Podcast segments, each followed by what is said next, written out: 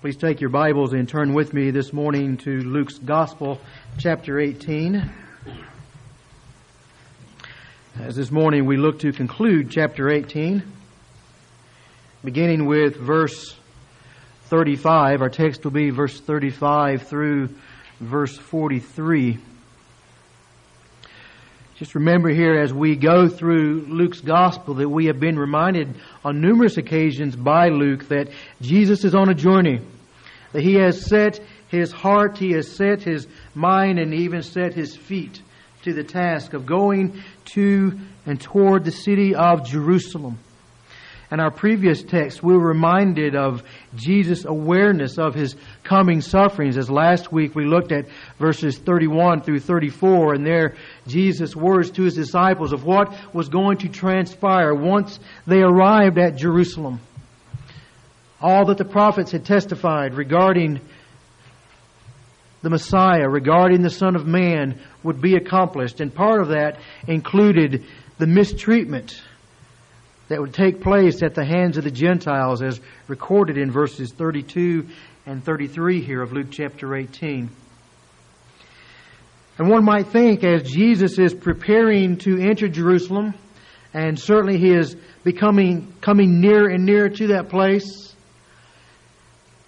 and the reality of what is coming upon him is not only being pressed upon his own heart as he has on three occasions spoken specifically to his disciples about this will happen and given more and more details. And as we even thought, considered last week, just the, the incomprehensible nature of what Jesus says. This is going to take place. This is what will happen to the Christ, to the Messiah. That he will be to fall hands into the hands of the Gentiles and, and looks, has every appearance of experiencing defeat. How is this how does this mesh with what the Scripture says about this powerful and this mighty and this victorious Messiah? Yet we understand and we know the reality of what is coming. You would think at such a time that it would be appropriate for Jesus to begin to, to close the ranks, to begin to isolate themselves. And do we not have that tendency? We have we have something big ahead of us, whether it be a, a large decision or something looming upon us. That, that we come to a point that we get we like to be alone. We like to isolate. We like to think through, and perhaps it's a matter of to pray through some things. As Jesus prepares for what he is going to face when he enters into Jerusalem, there would be certainly some expectation that it's time to, to close out to some degree the world around me in which I live. And here we come as he is entering Jericho.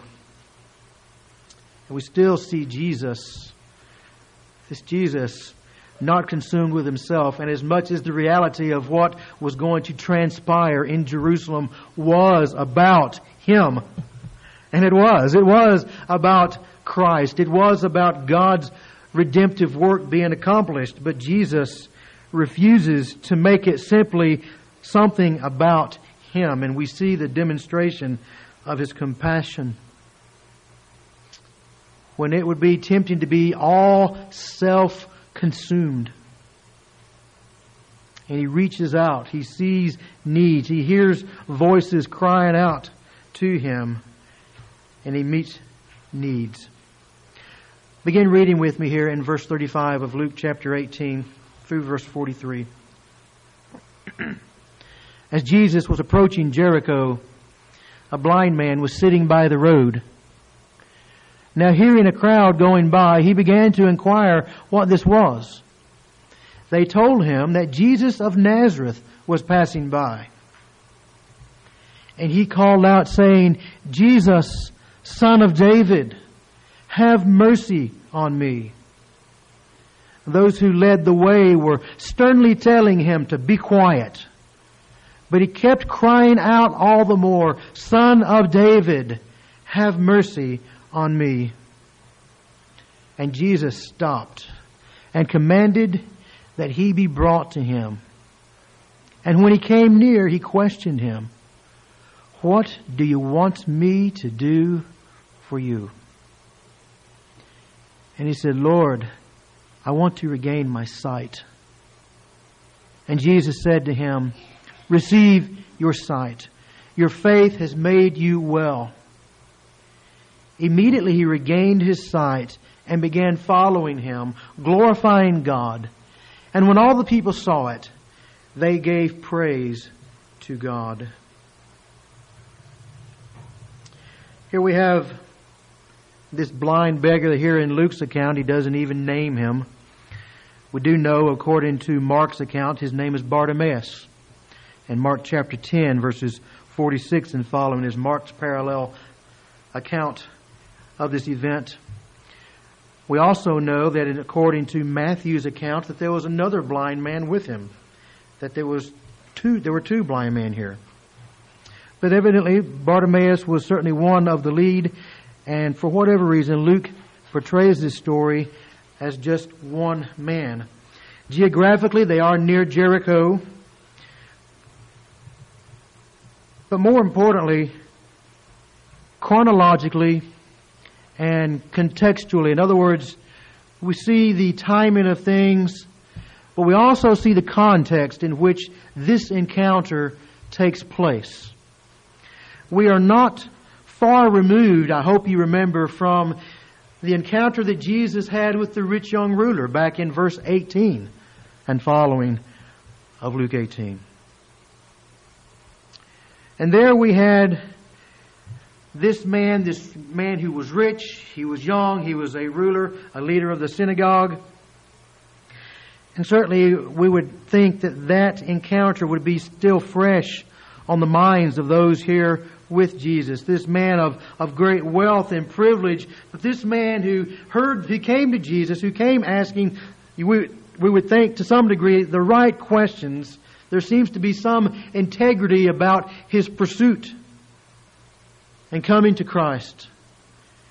But we find that he is a man who is unwilling to exchange earthly treasures for heavenly treasures, according to verse 22 and verse 23.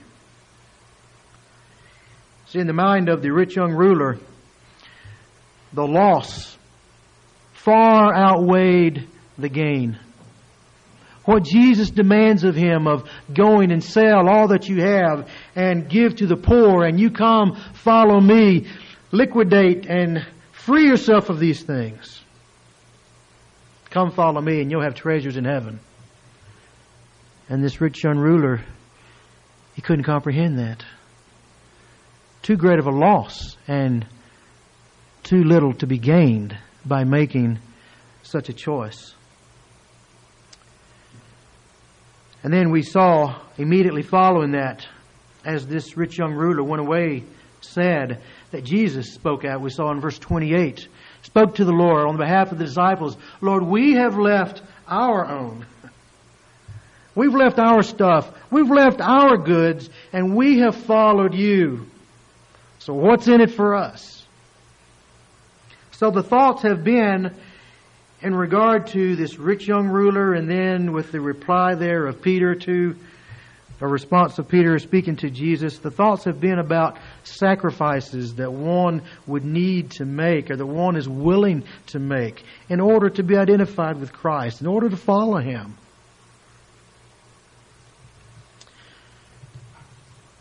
But what about those who possess nothing of great value. I mean, it's one thing to say to a rich young ruler, you go and you sell all that you have. You give to the poor. And you come and you follow me. But what of those who possess so little? That in fact, if you were to ask and if they were given the opportunity, that they would gladly part with what would be considered by them and anyone else, they would gladly part with their wretched existence. It can't get any worse than this. I need some measure of relief from this. It's quite a contrast, isn't it? With the rich young ruler who comes and Jesus says, make these sacrifices. You come. And which we saw They're not really sacrifices if they're understood in the right light, but they were to him. But the question that must be before us today as we look at this text is there a place for those who have nothing? Those who you would look to and say, You've got to give all, and they say, I don't have anything. Is there a place for people like that in the kingdom of God? Is there hope for those in the world that tend to be glanced over. Those in the world which many people just simply wish they were not there and just want them to go away.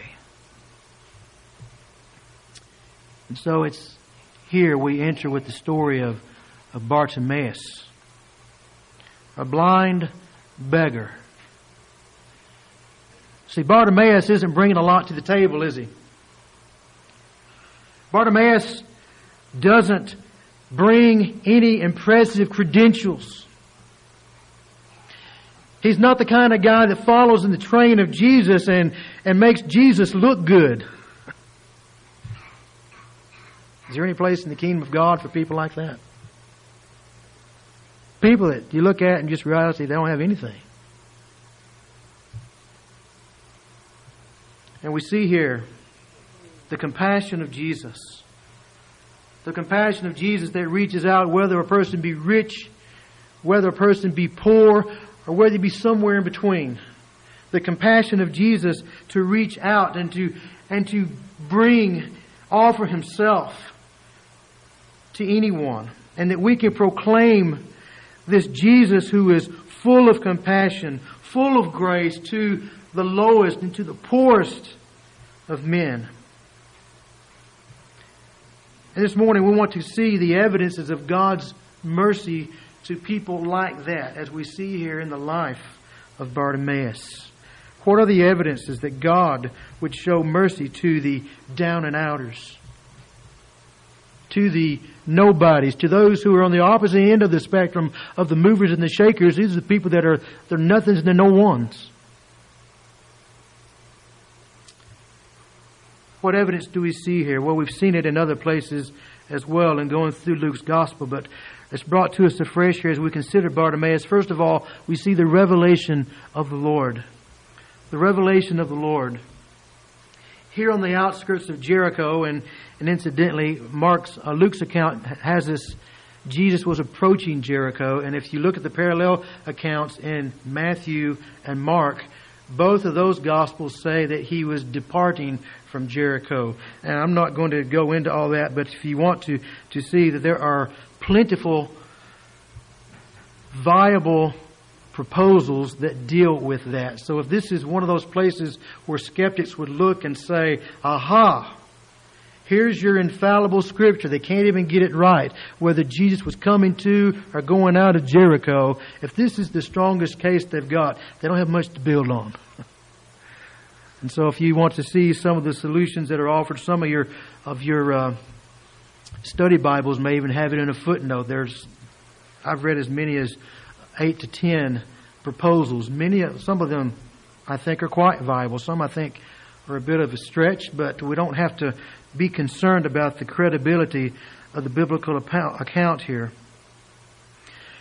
But anyway, he, we know that Jesus is here on the outskirts of Jericho, and here blind Bartimaeus, he hears the commotion of this mass of humanity going by him. And as he hears this commotion, he just simply asks for an explanation. What's, what's going on?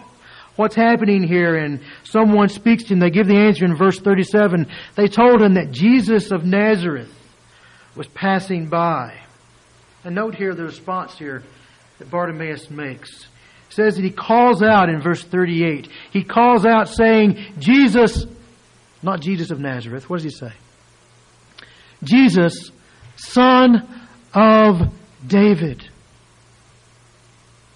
That's not what they said. This is Jesus of Nazareth who is coming by. And the words that come forth from the mouth of Bartimaeus, Jesus, son of David. And repeats that according to verse 39 on multiple times, crying out to Jesus. And what's the significance of this?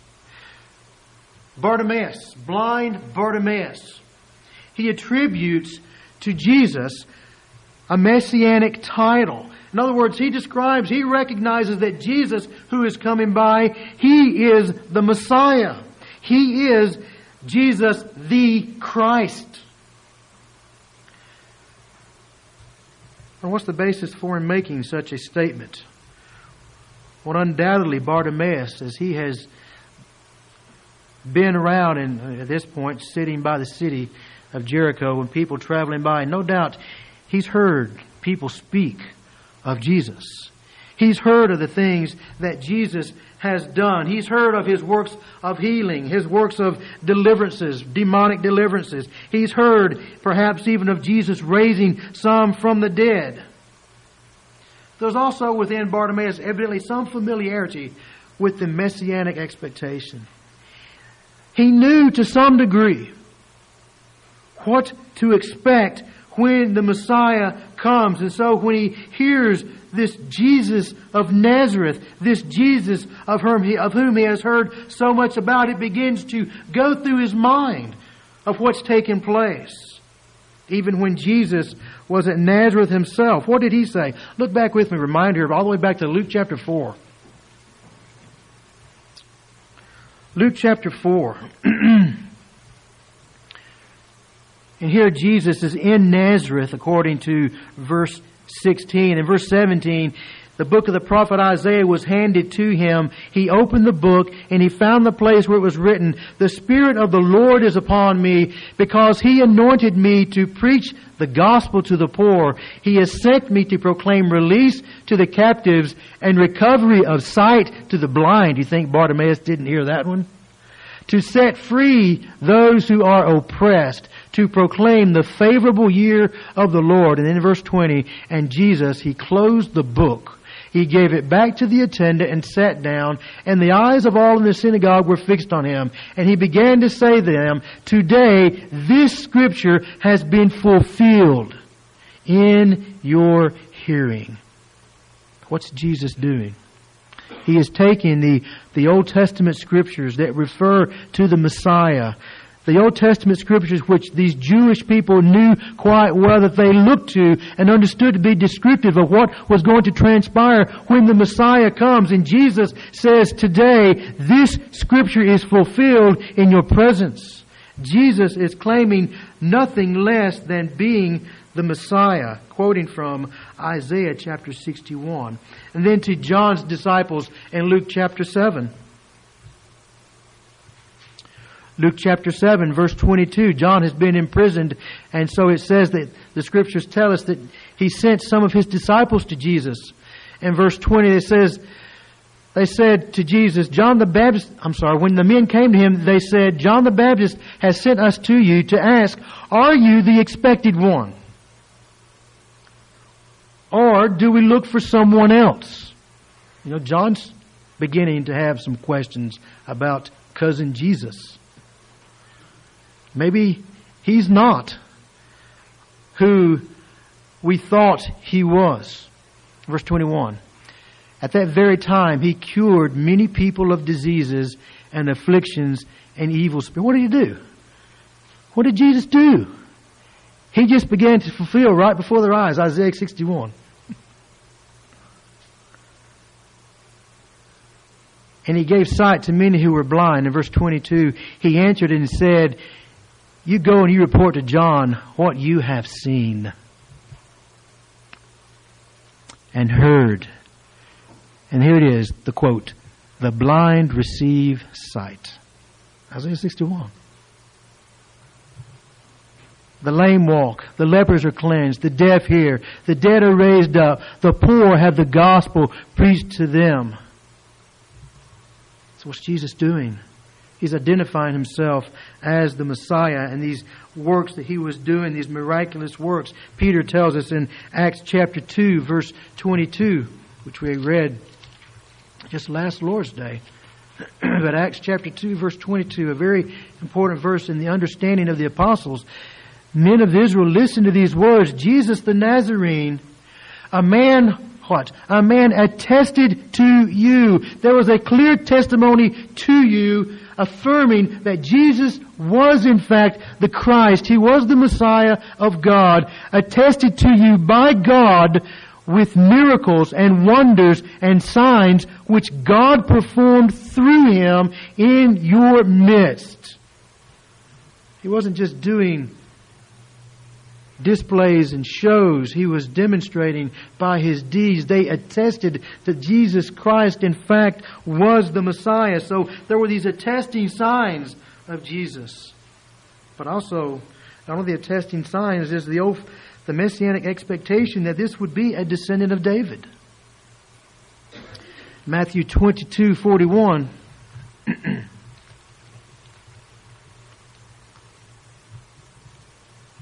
Matthew chapter 22.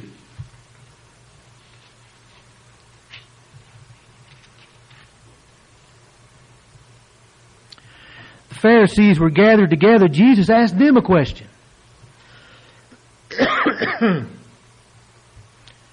what do you think about the Christ? Whose son is he? Well, they had an answer. They said to him, the son of David.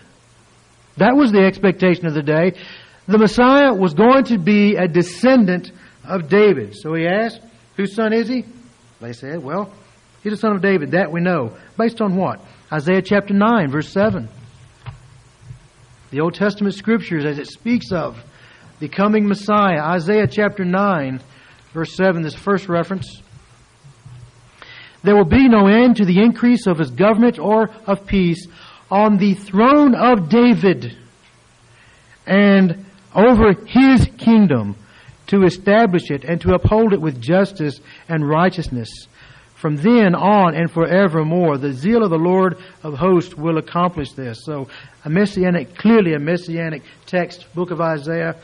He is one who will sit upon the throne of David. Isaiah chapter 16, verse 5.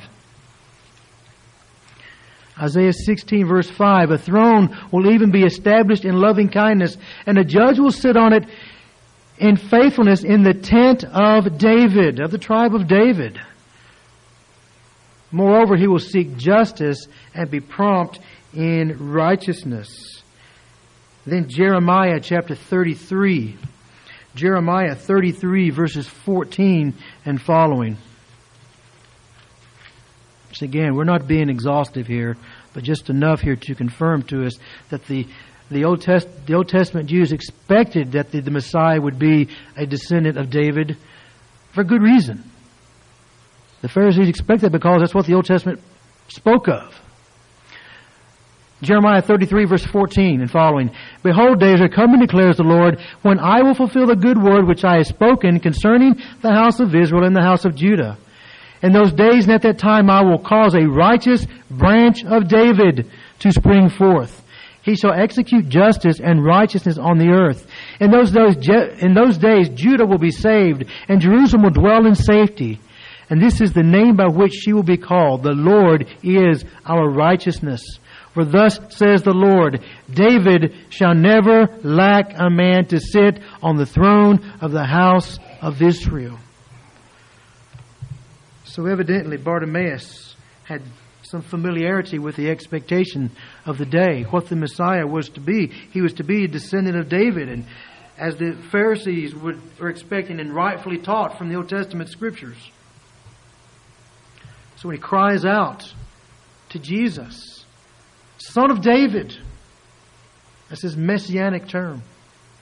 Messiah, Christ, have mercy on me.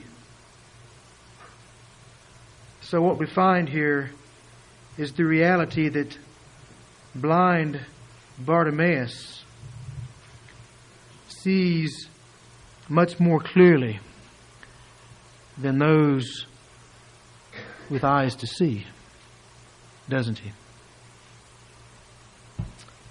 Why is that? Why is it that some can see so clearly, and others continue to walk in their blindness regarding Christ. What's the distinction?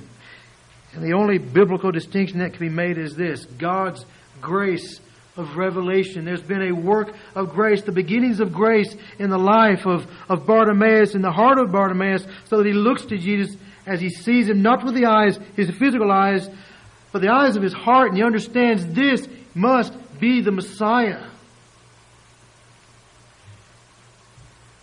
And so the Pharisees and the religious elite of Jesus' day, that they continued in their spiritual blindness against all the evidence. All the attesting signs, all the things that Jesus did, the good things that Jesus did, that there was such virtue in this man, and they would accuse him of doing evil. And Bartimaeus, a man who is physically blind, but his heart was opened by God to the truth regarding Jesus. And we understand that, don't we? We're reminded again here, aren't we, the, of the occasions when, Je- when Peter makes his profession of confession of faith of, of who Jesus is. Who do you say that I am? And Peter answers, You're the Christ, the Son of the living God. And what does Jesus say? Blessed are you, Peter. Blessed are you because flesh and blood did not reveal this to you, but my Father who is in heaven. Why is it, Peter, that you have such a clear understanding of who I am? It's not because you're so wise. It's not because you've simply been in my company. It's because the God of heaven, God who is my Father and your Father, He has opened your eyes to see. That's why you get it. And the same can be said of Bartimaeus. Why is it that Bartimaeus can make so confidently a, a, proclamation, Jesus, son of David? How is it made so clear to this man who can't even see him with his eyes? And we can owe it to nothing other than the grace of God at work in his heart. That grace has already begun in this man's heart. So is there grace? For such as Bartimaeus? And our answer has to be overwhelmingly yes. And his confession proves that there is grace for such as these. He could not make such a confession, such a profession, such an identification of Christ apart from grace first in his heart. So what do we do? We proclaim Jesus as God's Christ, as the hope for all of mankind and we're dependent upon God's grace to open eyes. That's what we need. It's not so much that we saturate the society in which we live with the gospel. We proclaim the gospel and trusting that God, by His Spirit, will apply that truth to the hearts of those who hear. And so on many occasions it will be those who will hear the gospel, the gospel for the first time. But they're ready to embrace it because grace has preceded. God has gone before and prepared their hearts to hear. On many occasions, it will be those who will hear the gospel for perhaps the hundredth time, and even then, stand in indifference, and they hear it one more time, and the Spirit of God opens their eyes to see. So, what do we do? We proclaim Christ. We proclaim the message of, of the grace of God, the compassion of God to all men. It makes no difference whether they be rich or poor, the gospel is the same for all. There is a place within the kingdom of God such as Bartimaeus. And the proof is that he sees Christ for who he is. Rest confident that God gives grace to the downcast, to the outcast, those who are most ready to admit their need, willing to come to Christ. So if there be one, whoever they may be, if they see Jesus, as the Christ, and they are willing and ready to call upon Him, to flee to Him, we can rest assured, if it be genuine, it's because God has opened their eyes that they might come. The revelation of the Lord and evidence of mercy in the life of Bartimaeus. Second thing we see is a recognition of his lostness. A recognition of his lostness. Bartimaeus, his pleas to Jesus indicate a bit more. They indicate something of how he views himself in his relation to Christ. Verses 38 and 39 again, he called out, saying, Jesus, son of David, have mercy on me. Have mercy on me. And again, it's repeated in verse 39. He kept crying out all the more, Son of David, have mercy on me. What is the cry here? It is simply a cry for compassion. Simply a cry that Jesus would look upon him and pity him in his condition. Have mercy. There's no claims here on the part of Bartimaeus of, Lord, I really have much to offer you. If I could just see. No claims here of, I'm simply the victim of circumstances. We don't know for sure whether Bartimaeus was born blind or lost his sight. There are some indications in the text that perhaps he, he, he had his sight and that he lost it when he says in verse 41, I want to regain my sight. And then in verse 43, immediately he regained his sight. But it's not completely clear, even in the original language there. But whatever the case may be,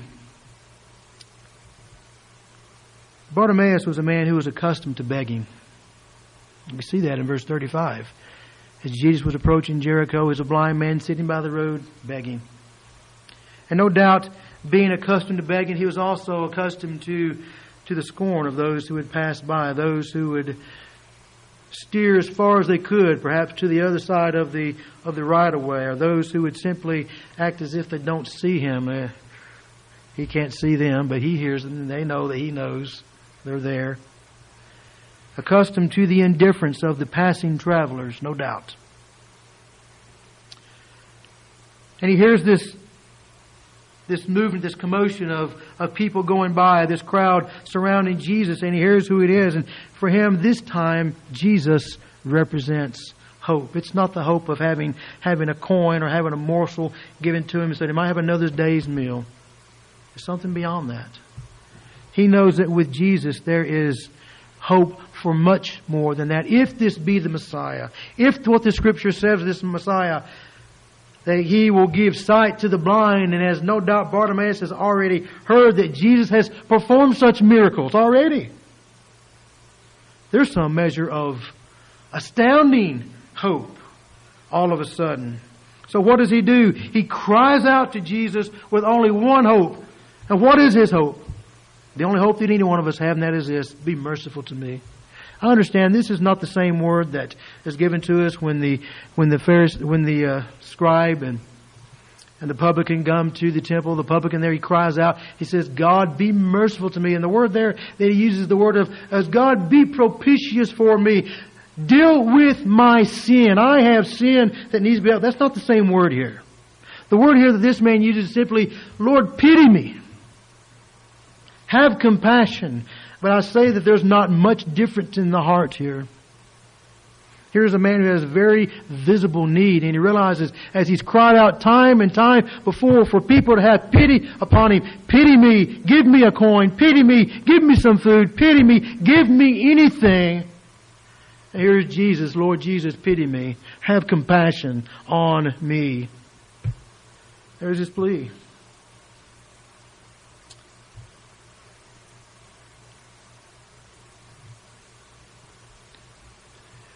He's determined, isn't he?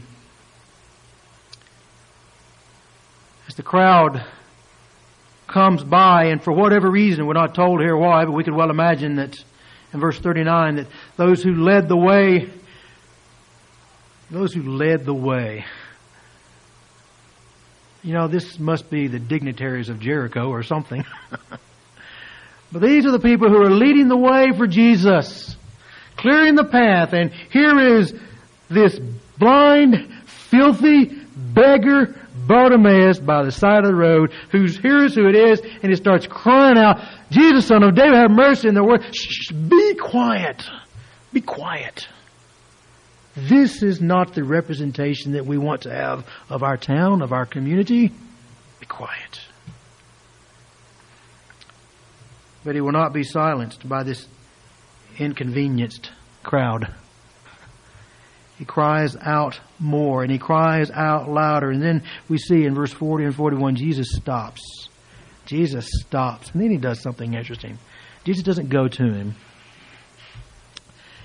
Jesus commands that he be brought to him.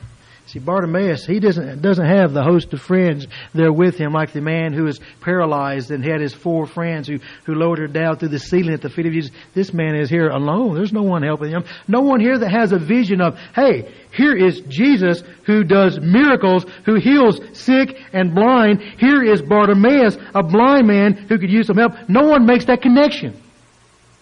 Do they? All they think is, here is Jesus this great man who does great things. Here is Bartimaeus. Never shall the two come together. Be quiet, Bartimaeus. There's no one showing compassion toward Bartimaeus. But Jesus stops and he commands that Bartimaeus be brought. you have to wonder there who, who had to go get him. I wonder if it were not some of those who had been previously saying, Shh, be quiet. Shut up. I wonder. And Jesus commands that Bartimaeus be brought. And Jesus asks him a question. What do you want me to do for you? How would you like to have that question laid at your feet by God Himself? What do you want me to do for you? He leaves it in Bartimaeus' hands. What do you want me to do?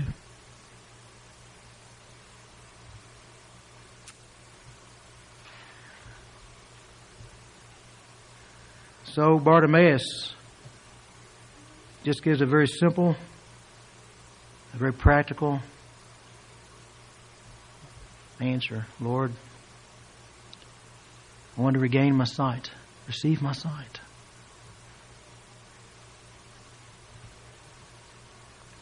And we see this grace filled response in verse 42 Receive your sight. Your faith has made you well. Grace filled because it is without rebuke. This isn't a very spiritual request, is it? Lord, I really need my sins forgiven. And while you're at it, there's this thing about my vision. No rebuke.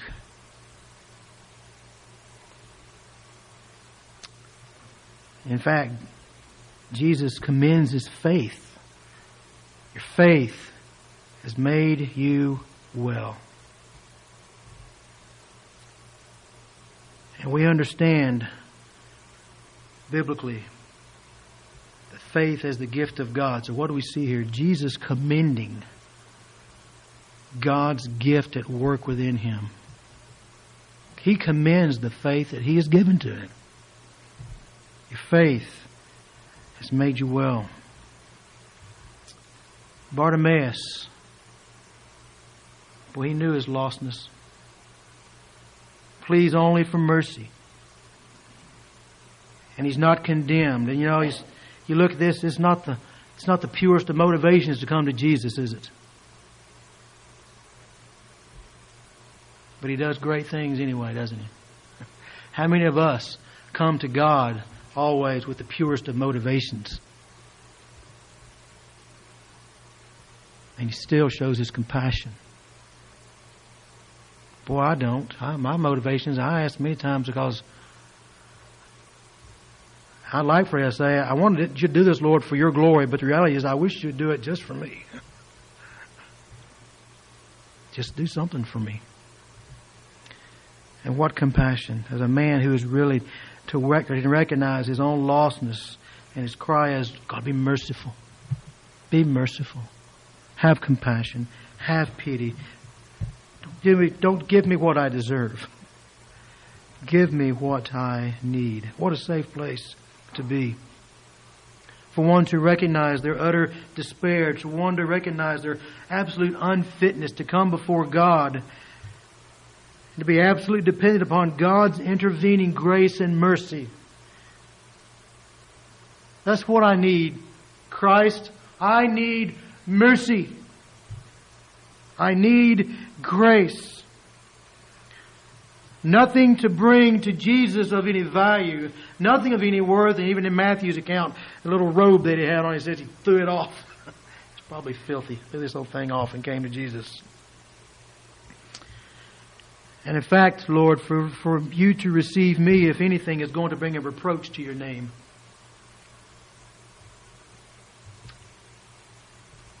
When anyone sees himself as he truly is before God, it's only because God's mercy is near. Bartimaeus would never have seen his lostness apart from the presence of God's grace. There is grace for such as this. Here's the proof. He's a man who's aware of his need of Christ, and that the only basis that he has for coming is this one's mercy, this one's grace poured out. So I need not despair that there is insufficient mercy for someone such as me. However, I might view myself, that God's mercy is sufficient. Christ receives sinners, and we're going to see even that next week, Lord's willing, as we look at the first part of 19, chapter 19, the life of Zacchaeus. And the last, the words of that section, verse 10, for the Son of Man has come to seek and to save that which was lost. It's for people like this that Jesus came.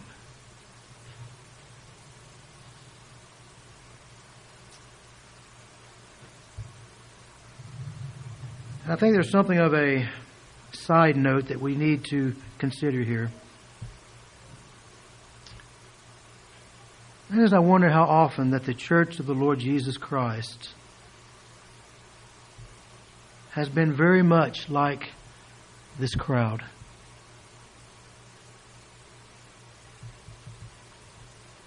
When we can see people who are not like us. We see people who, quite frankly, we don't want to be around them. We would just as soon ignore, them, wish they weren't there. Because we like the church of the Lord Jesus Christ to be made up of people like us the church of the Lord Jesus Christ to be made up with people that we like.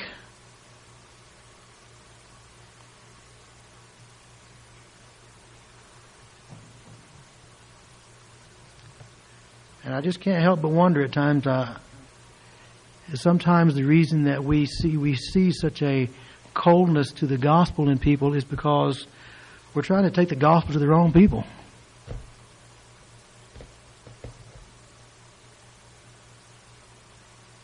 You know, we've we've got our little box in our minds of what kind of people we want to be in church with us, and if we see someone or encounter someone in the world that they don't fit that concept, that mold, let's make the conversation go on. Let's go on and be done with them, and may they never come back again. Now, do you know what I'm talking about, or am I the only one guilty of such things?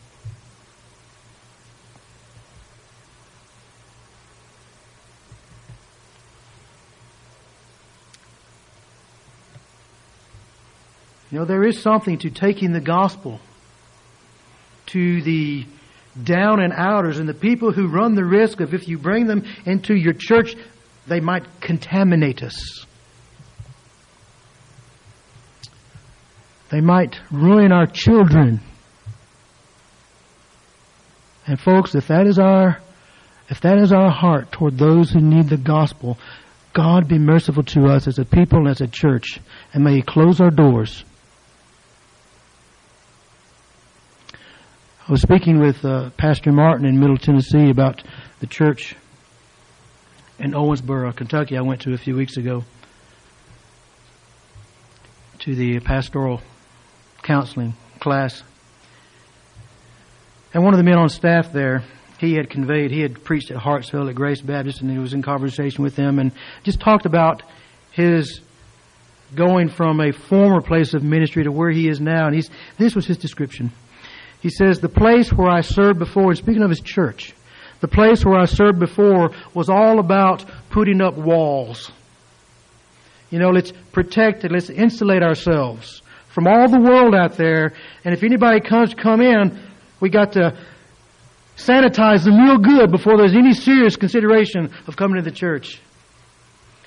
But he said, the place where I am now, speaking of the church in Owensboro, he said, it's all about building roads. Avenues of, of reaching people. Instead of figuring out all the people I want to separate myself from.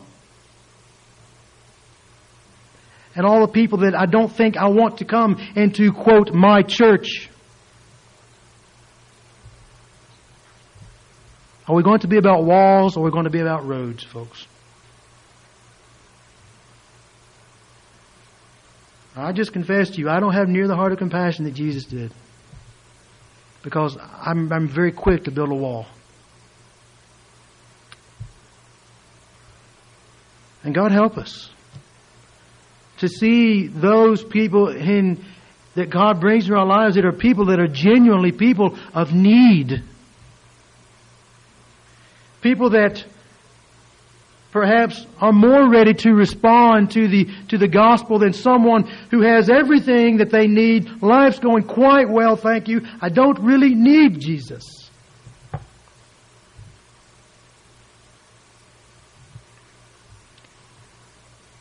And I fear that much of the time the church of the Lord Jesus Christ is much like this crowd. They're leading the way for Jesus. And let me tell you, they're leading the way, and Jesus is nowhere to be found.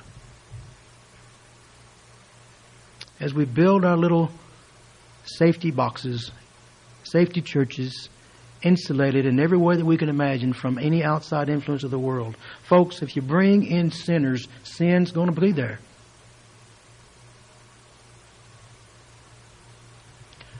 God help us. And give us a balance. You know, I get calls every week here at the church. People needing this and that. You know, I understand there are people who, who run the system. I understand that. I also understand that we don't have any money to help anybody with either, so that's kind of simplifies things. but at the same time, I have to confess that many times I'm just ready to get off the phone and be done with it don't know these people. I don't want to take the time to fool these people. And again, a pastor, I can't do it all. If I, if I took every one of those calls and gave anyone, give him two hours, my week would be consumed. But on the other hand, who are the people that we that we see and for some reason, we, there's no thought in our minds of, I wonder if they've heard the gospel. I wonder if anyone shared Christ with them. I wonder if God is, is doing anything in this person's heart, preparing something of the way.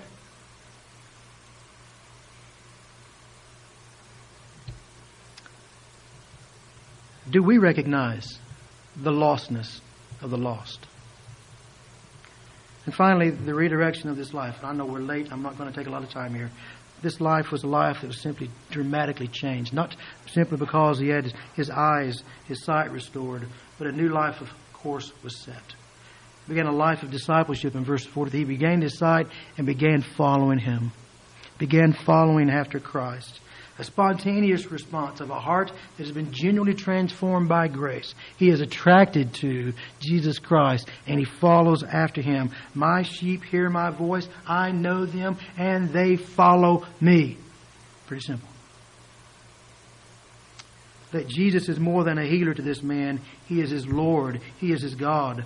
But also a life in doxology. Verse 43. He went forth following Him and glorifying God. And what's the fruit of a life that is lived in doxology? Other lives begin to praise and to glorify God. Now, what a wonderful gift, isn't it? What a wonderful privilege and an evidence of grace to be made a worshiper of God, but also to become the means whereby others give praise and glory to God. Jesus mercy and His grace for the poorest, for the lowest of people. May we demonstrate such as well when we share the Christ. Let's determine that the gospel is not just for middle class America. The gospel for all who would hear. So we proclaim it. Let's pray. Heavenly Father, we thank you that, that you have been gracious to us. And many times we think for all the wrong reasons. But that your grace lies within who you are. Give us grace as a church, family, as individuals, to proclaim this Christ to the down and out, to the cast down, to the outcast. In Jesus' name we pray. Amen.